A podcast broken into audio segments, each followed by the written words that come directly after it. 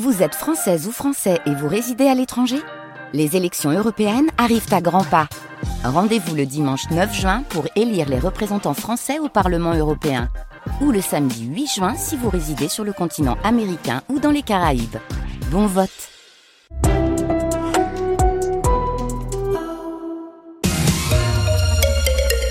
gaz, du plomb dans l'aile, on vous parle d'un projet qui semble bien compromis. Direction Cordemais, où la centrale à charbon est censée devenir une centrale à pellet de bois. C'est le projet Ecocombuste pour qui le président Macron a donné son feu vert en septembre.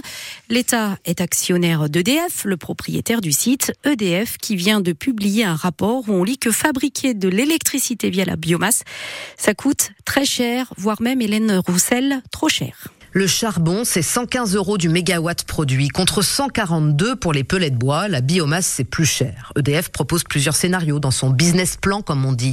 Le plus rentable, un mix énergétique avec une grande majorité de charbon. Le 100% pellet donnera une électricité au prix prohibitif, prévient le groupe, qui dit travailler aux solutions les plus réalistes.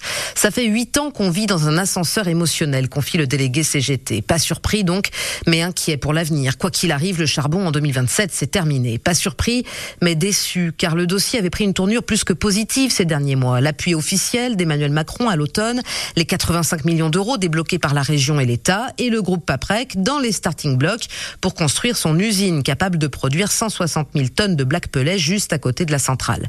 Les premiers coups de pioche étaient espérés par les salariés dans les tout prochains mois. Le projet co-combuste à Cordemais, visiblement en sursis. On en parle à 8h moins le quart avec l'un de ses défenseurs, le sénateur socialiste Philippe Grosvalet, qui vient d'interpeller le Premier ministre. Et là encore, il est question d'énergie avec le DPE. Le diagnostic de performance énergétique, ce document obligatoire quand on veut louer ou vendre son bien, et parfois la douche froide quand on se rend compte qu'il est mal noté en F ou en G. Il sera d'ailleurs impossible de les louer d'ici quelques années. Des changements sont annoncés par le ministre de la Transition énergétique, notamment pour les petits logements, ceux de moins de 40 mètres carrés.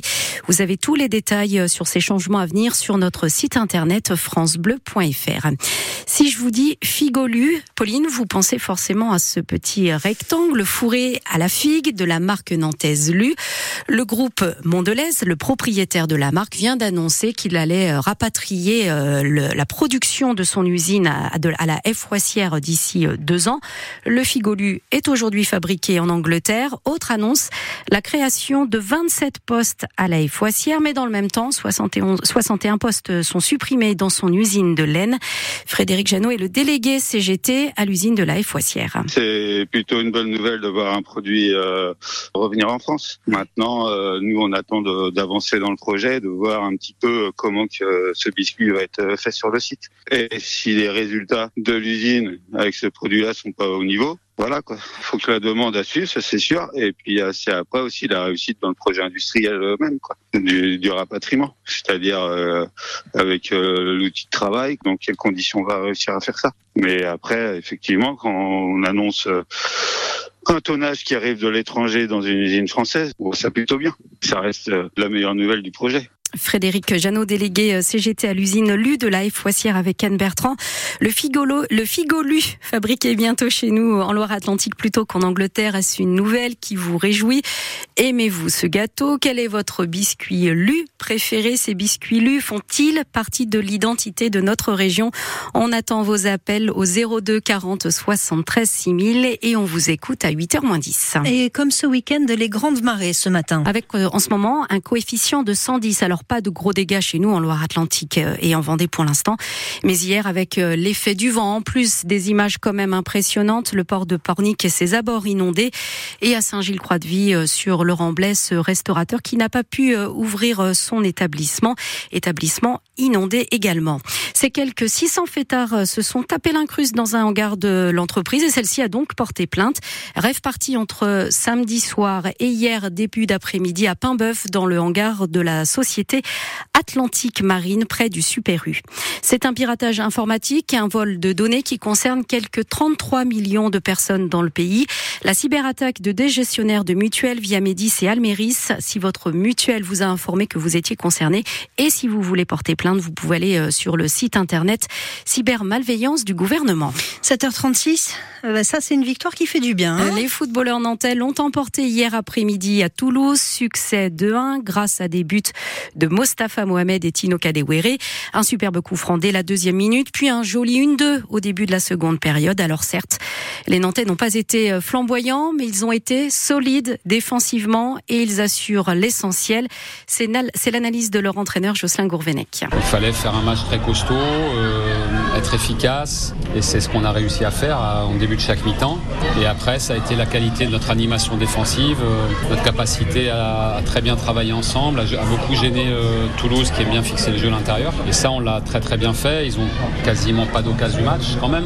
Et Dieu sait s'ils ont de la qualité technique pour se créer des occasions. Le fait de marquer très tôt, euh, bon, ça sécurise tout le monde. Tout le monde se dit c'est peut-être notre jour. Euh, ça va peut-être enfin sourire parce que pour différentes raisons, à chaque match, il y avait tout le temps quelque chose qui n'allait pas. Et là, on a, au contraire vu un Nantes efficace. Je pense en termes d'état d'esprit, euh, pour nous, sur l'état d'esprit, ça doit être un match référence. Et au classement avec euh, cette victoire, la première depuis euh, deux mois et demi en Ligue 1, le FC Nantes passe de la 12e à la 14e place. Samedi prochain, un gros morceau à la Beaujoire, ce sera le Paris Saint-Germain. On devrait savoir aujourd'hui si ce sera avec ou sans Alban Lafron, le gardien. Le gardien nantais s'est blessé hier en fin de match, touché aux ischio-jambiers. L'attaquant Moses Simon, lui, devrait être de retour pour euh, ce match face à Paris. Il jouait hier la finale de la Cannes, la Coupe d'Afrique des Nations, et il a perdu.